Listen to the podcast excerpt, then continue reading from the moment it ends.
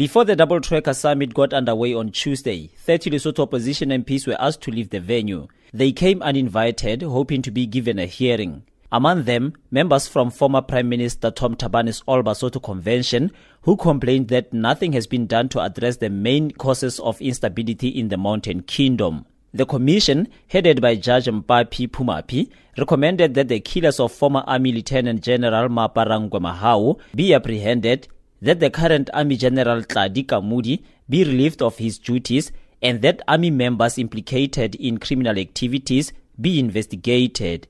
Opposition members say none of those recommendations have been implemented. The Basotho National Party's deputy leader, Joang Molapo, says his party wants the recommendations to be implemented as soon as possible. The situation in Lesotho was never one of violence in the streets and uh, people running amok. It has been a significant and general discontentment of the people with the political situation in Lesotho, and that remains the situation today.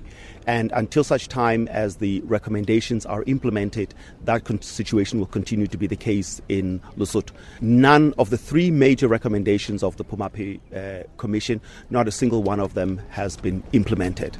Other recommendations center around constitutional and administrative reforms. The SADC troika will deploy a team of experts to advise Lesotho on how best to implement these. The chairperson of SADC's Ministers Forum and Botswana Foreign Affairs Minister, Pelonomi Venson-Moitoi. The Lesotho government needs support, including administrative support, to implement certain activities, including administrative. Some of them will happen in a short time, others will take even longer.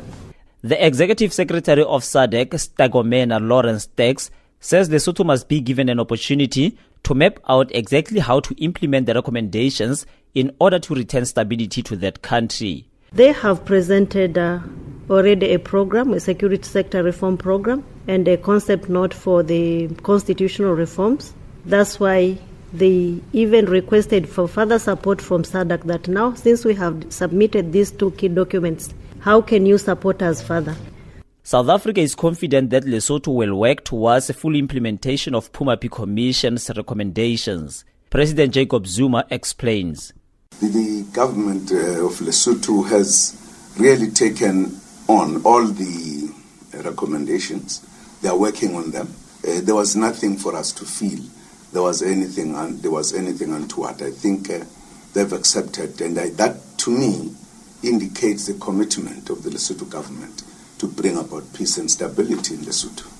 Another burning issue. According to reports, some opposition leaders are still in exile. The summit has instructed Lesotho to ensure their safe return by August. South Africa's Deputy President Cyril Ramaphosa will continue his work as SADC's facilitator in Lesotho.